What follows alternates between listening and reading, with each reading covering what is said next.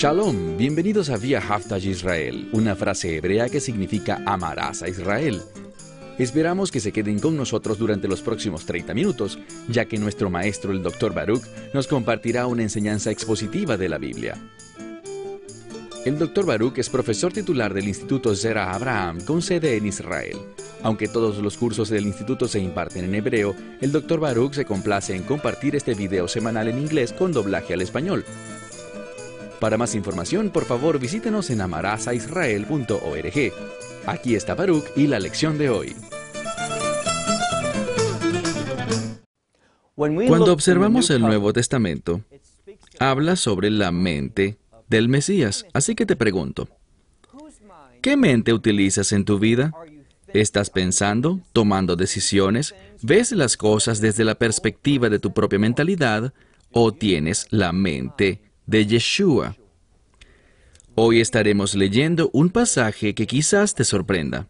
De hecho, con frecuencia los traductores cuando llegan aquí traducen erróneamente algunas palabras debido a que no terminan de comprender lo que Dios está revelando por medio del apóstol Pablo. Bueno, dicho esto, abran sus Biblias y vayan conmigo al libro de Colosenses, capítulo 2. Carta a los Colosenses, capítulo 2. Empezaremos desde donde lo dejamos la semana pasada, en el versículo 16. Debemos prestar mucha atención al lenguaje que se usa aquí para obtener una conclusión justa, y una conclusión justa es una que está de acuerdo con la palabra de Dios. ¿Has notado que hay una conexión inherente entre la justicia y la palabra de Dios? Entonces, empecemos Colosenses capítulo 2, verso 16. El verso inicia con una exhortación, podríamos decir incluso un mandamiento. Él habla aquí primero y principal, no olvides esto, le habla a creyentes en esta congregación de Colosas. Y dice aquí, por tanto, esta es una palabra importante, debes recordarlo. Él concluyó el pasaje anterior hablando sobre el ministerio del Mesías, quien murió en la cruz y quien clavó a esa cruz todo lo que estaba en nuestra contra. Todos estos argumentos, ordenanzas, estatutos y demás cosas del mundo. Y además, estas otras cosas que son de la palabra de Dios. Verán, cuando hablamos de la Torá, es decir, de la ley de Dios, hay mandamientos, y algunos de estos mandamientos son mandamientos que conducen a una maldición, conducen a la muerte. ¿Qué decía Moisés?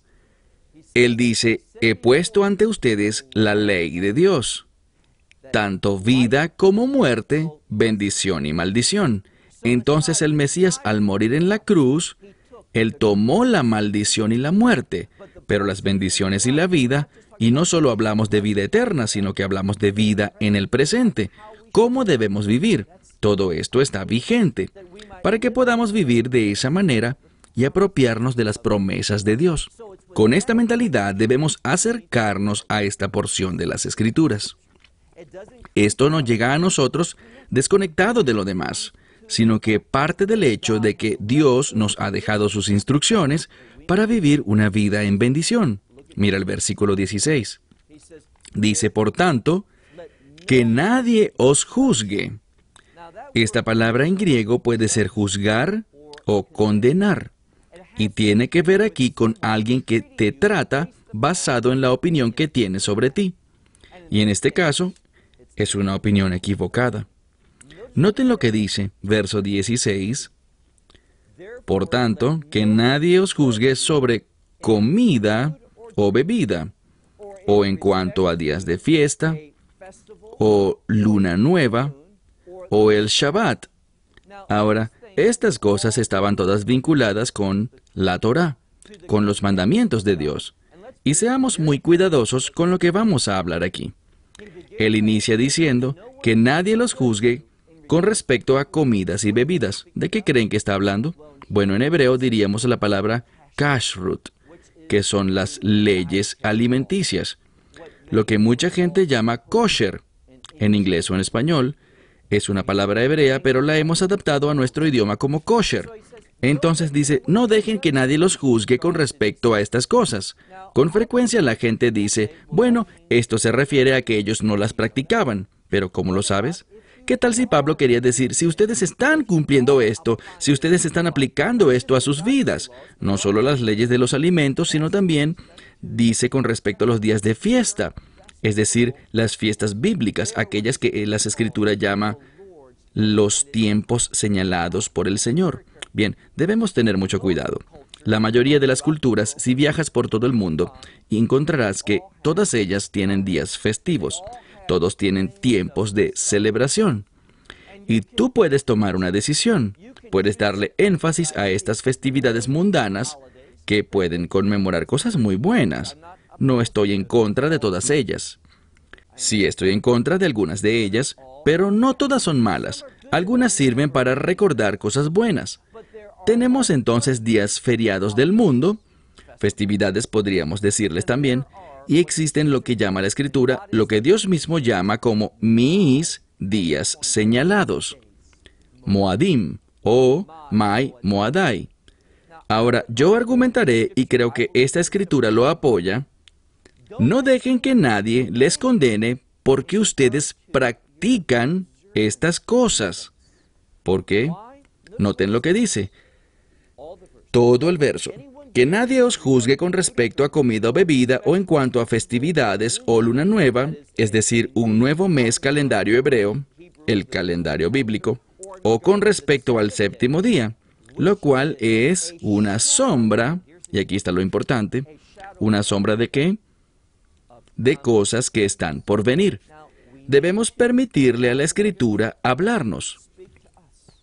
La Biblia NVI, es decir, la Nueva Versión Internacional, es la traducción más popular en inglés para los angloparlantes a lo largo del mundo. La gente que compra una Biblia, aunque su idioma materno sea cualquier otro, digamos que por ejemplo es chino, pero si compran una Biblia en inglés, 80% de las veces comprarán la Nueva Versión Internacional, New International Version. Y déjenme decirles simplemente a ustedes, es una traducción horrible, horrible. Si estás usando la Nueva Versión Internacional en inglés, busca una traducción más literal. Si estás oyendo a un pastor, háblale con amor. Dile que esa traducción no es precisa. No es una traducción literal, sino que más bien es una interpretación. Y muchas cosas las interpreta mal. ¿Por qué? La Nueva Versión Internacional en inglés dice... y estoy hablando de este verso, las cuales son una sombra de las cosas que iban a venir. Pero eso no está en el texto. Allí no aparece esa palabra, iban a venir. Dice, son sombras de cosas, las cuales, sombra de cosas que vendrán, es lo que dice literalmente. La implicación es que estas cosas, las leyes alimenticias, las festividades, la luna nueva, el Shabbat, todas estas cosas... son una sombra de lo que está por venir, cosas que en efecto vendrán. ¿A qué cosas por venir Pablo se refiere aquí? Él está hablando de cosas del reino. ¿Cómo puedo estar seguro? Bueno, si sigues leyendo, él dice, mira al final del verso 17. Y el cuerpo, algunos dirán la sustancia. Recuerden, si vemos bien, es la palabra skia. Skia es la palabra griega para sombra. Si hay una sombra, hay algo que produce esa sombra. Hay una sustancia, un cuerpo, que es el origen de esa sombra. Entonces, hay una conexión entre la sombra y el cuerpo. Es fácil de entender. En esta escritura, la sombra está conectada con las cosas que vienen, refiriéndose al reino. ¿Cómo puedo estar tan seguro? Porque veamos quién es el cuerpo. Sigue leyendo. Pero el cuerpo es del Mesías. Él es el cuerpo. ¿Quién es el Mesías? Él es el Rey de Reyes. El término Mesías, o en griego Cristo, tal como se dice en español, literalmente significa el ungido. Y casi exclusivamente en el Nuevo Testamento vemos el ungido. Sí, los profetas eran ungidos, pero primordialmente los reyes eran los ungidos. Sobre ellos se derramaba aceite. Y entonces el término Mesías, de hecho, con frecuencia en el judaísmo hablamos de Melach Hamashiach, Rey Mesías. Entonces, cuando escuchamos Mesías, lo que debe venir a nuestra mente es Rey, y por tanto sobre estas cosas por venir, lo que origina la sombra es el Rey. Entonces, la sombra se refiere a las cosas relacionadas con el reino. ¿Qué aprendemos de esto? Aquí está la lección importante. Aprendemos que mientras más estudiemos kosher, las leyes de los alimentos, mientras mejor entendamos el calendario hebreo, el calendario bíblico, mientras mejor comprendamos las festividades, y mientras mejor comprendamos el Shabbat, mientras mejor comprendamos todas estas cosas y apliquemos su verdad a nuestras vidas, más listos y preparados estaremos para entender estas cosas que vendrán, las cosas relacionadas con el reino y el hecho de que el Mesías volverá para establecer ese reino. ¿Te das cuenta de que cuando el Mesías gobierne en el reino milenial, Él reinará, su gobierno estará basado en la ley de Dios, la Torá? Y me dirás, ¿dónde está eso en la Biblia? Te lo diré. Lee cuando puedas Isaías capítulo 2.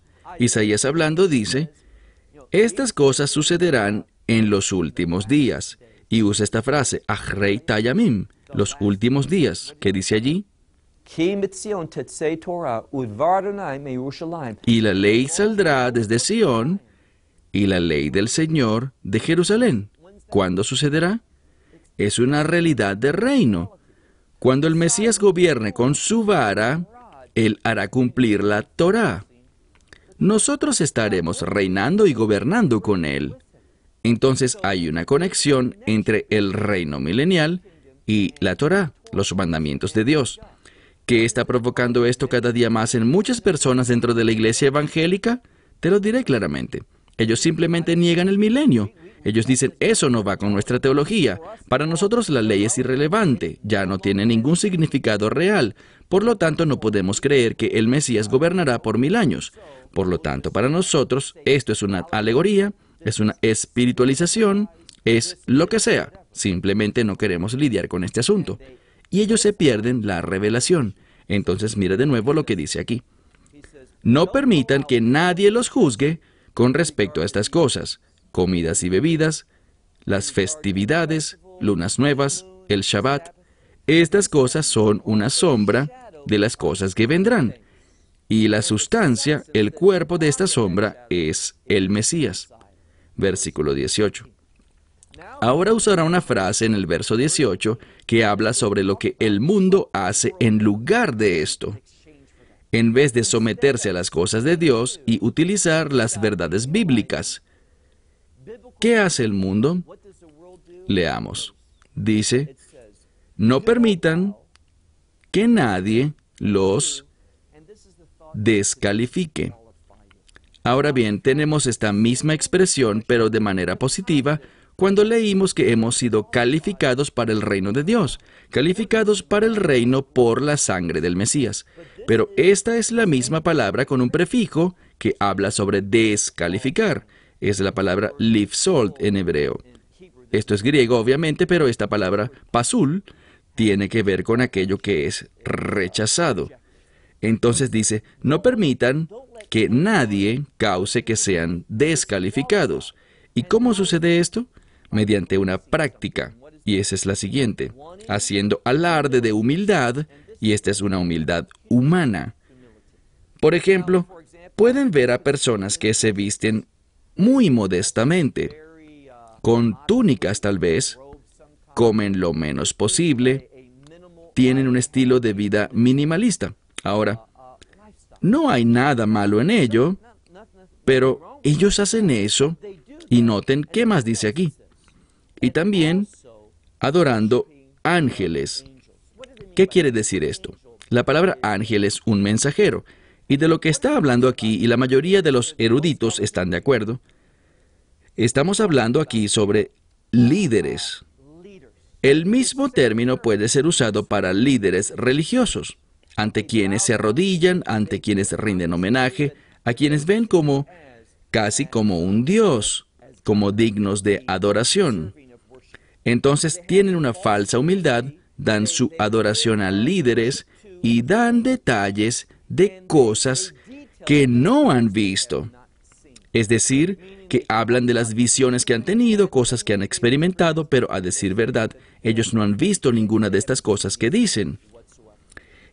Y todo esto es vanidad y ha sido hinchado por la mente de su carne. Entonces, de lo que está hablando es de un contraste. Si te fijas en la construcción, en el idioma griego, estamos viendo dos contrastes. Uno está basado en las cosas de Dios. El otro está basado en las cosas del hombre. Una falsa humildad, poniendo la fe en líderes espirituales como si fueran dignos de adoración y dándoles toda su lealtad sin condiciones. Y también habla aquí de que todas estas cosas han sido basadas, visiones que han tenido, pero que en realidad no han visto. Y el propósito de estas cosas es vano y están hinchados, se han hinchado por la mente de su carne. Su carne. Leamos el verso 19. Y no está unido a la cabeza. Ahora, ¿quién hemos dicho que es la cabeza? La respuesta es el Mesías Yeshua.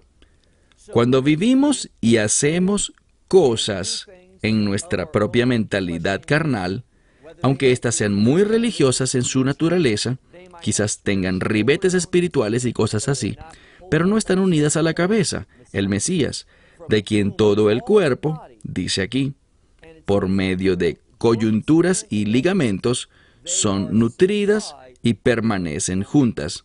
Entonces, aquí está el asunto. Lo que Pablo revela es que cuando nos aferramos a la cabeza, es decir, el Mesías, este que es preeminente, este que tiene la superioridad, cuando nos aferramos a él, ¿qué sucede? Esto producirá unidad. Esto nos tomará a nosotros, que somos individuos, y nos unirá, como dice aquí, por medio de coyunturas y ligamentos. Y suplirá para nosotros, nos nutrirá y nos atraerá para estar juntos, de modo que crezcamos con el crecimiento que Dios da. Esto es lo que promete aquí, que vamos a ser transformados y vamos a tener abundancia. ¿Abundancia de qué? De justicia, de comportamiento justo, de cosas piadosas. Este es el contexto. Verso 20.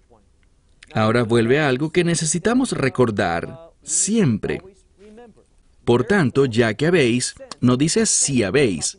Le está hablando a creyentes. Entonces, este es otro ejemplo. Si han venido siguiendo estas enseñanzas semanales, recordarán que hablamos de la palabra ei en otro versículo.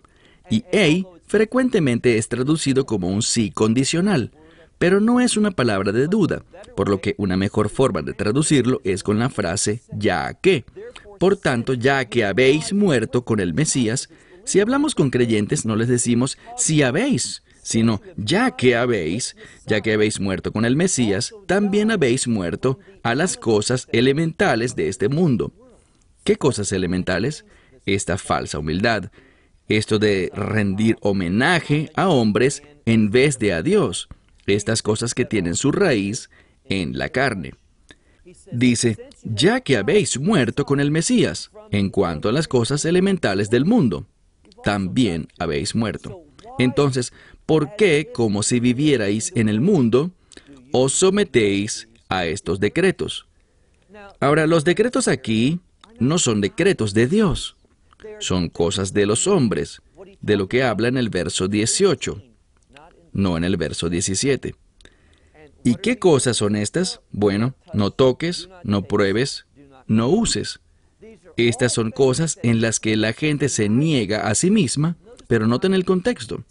Si no seguimos el contexto apropiadamente, vamos a perdernos de la revelación. Entonces dice, no uses estas cosas, no pruebes estas cosas, no las toques. Todos estos preceptos, y aquí está la clave, el siguiente versículo es muy importante. Estoy hablando del verso 22. Leamos juntos el verso 22 porque es muy importante. Dice, todo esto es por la corrupción del consumo. Ahora, quiero que recuerden esta frase. La corrupción del consumo. Es literalmente lo que Pablo escribe. Él dice, La gente se negará a sí misma de cosas, vivirá con humildad y hará todas estas cosas religiosamente. Pero al final, ¿qué produce todo esto? Ellos obtienen lo que quieren y podrán consumir más y más. Y es este deseo que ellos tienen. Ellos serán religiosos, se harán llamar espirituales, ellos harán cosas religiosas, pero al final se trata de que ellos obtengan más de lo que quieren. Y el consumo de esto producirá, lo que dice aquí es que producirá la corrupción del consumo.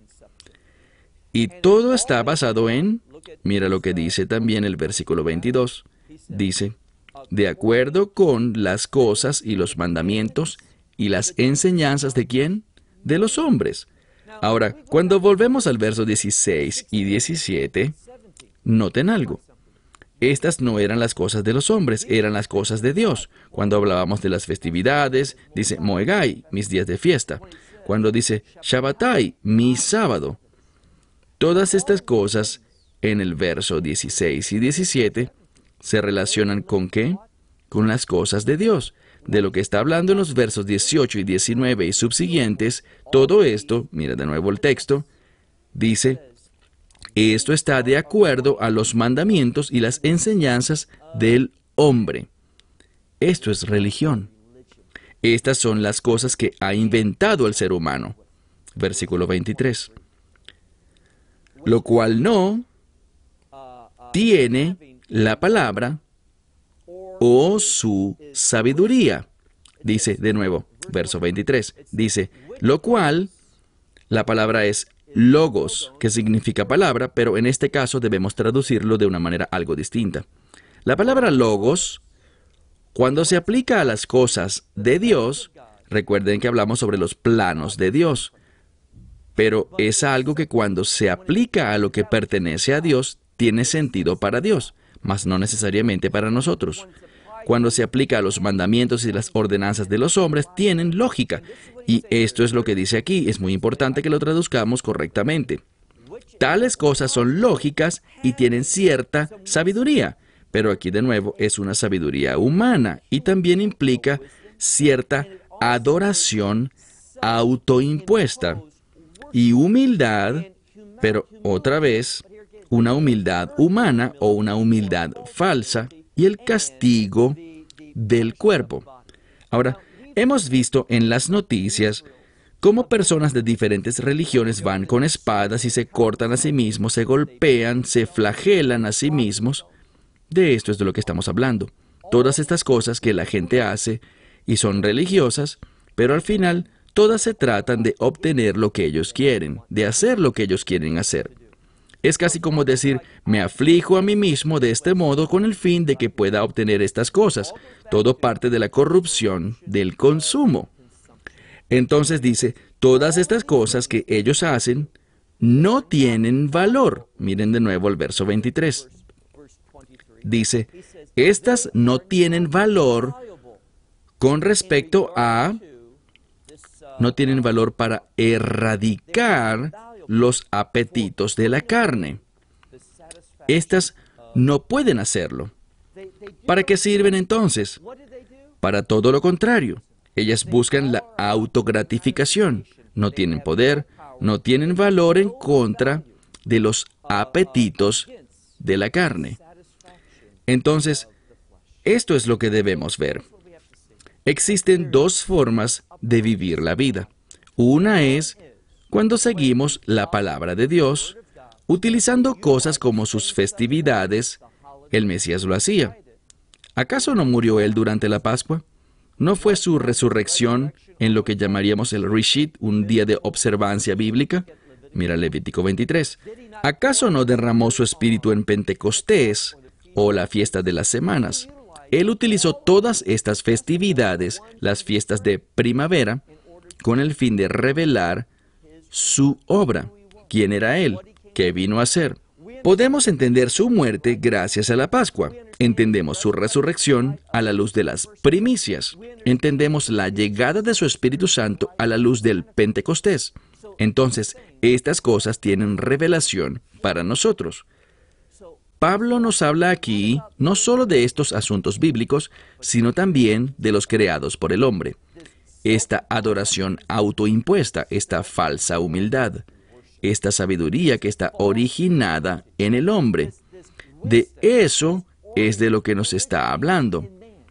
Y mira cómo el capítulo 2 termina.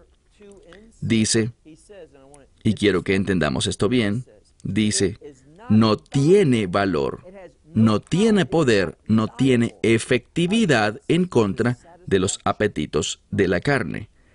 Es decir, cuando seguimos esta falsa religiosidad, cuando obedecemos la instrucción del hombre en vez de la instrucción de Dios, no va a producir que nuestra carne se someta a la verdad de Dios. Y de eso se trata la espiritualidad. Uno de mis versículos favoritos es lo que Pablo enseña en otro pasaje a los Corintios cuando dice, esta es la espiritualidad, este es el objetivo.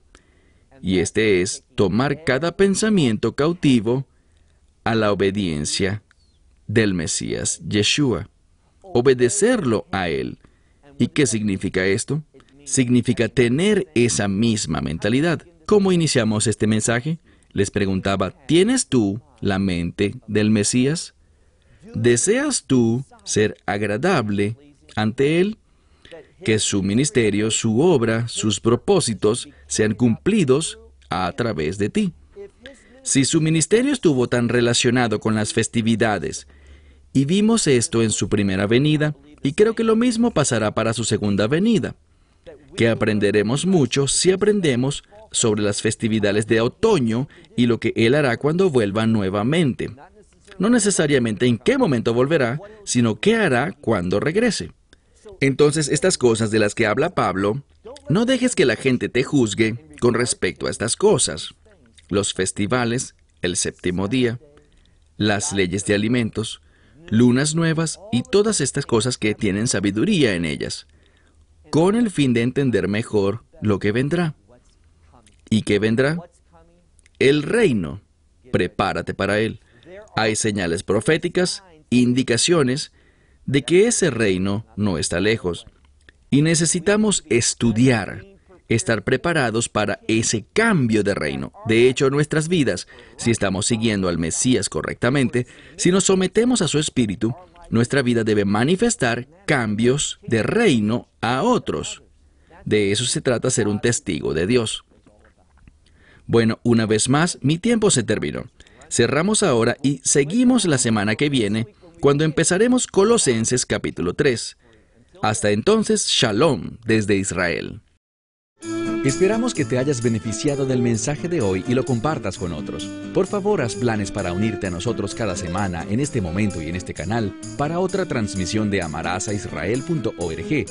Nuevamente, para obtener más información sobre nosotros, visita nuestra web amarazaisrael.org, donde encontrarás muchas otras conferencias de Baruch en formato de video. Hasta la próxima semana, que el Señor te bendiga en Yeshua HaMashiach, Jesús el Mesías, mientras caminas con Él. Shalom desde Israel.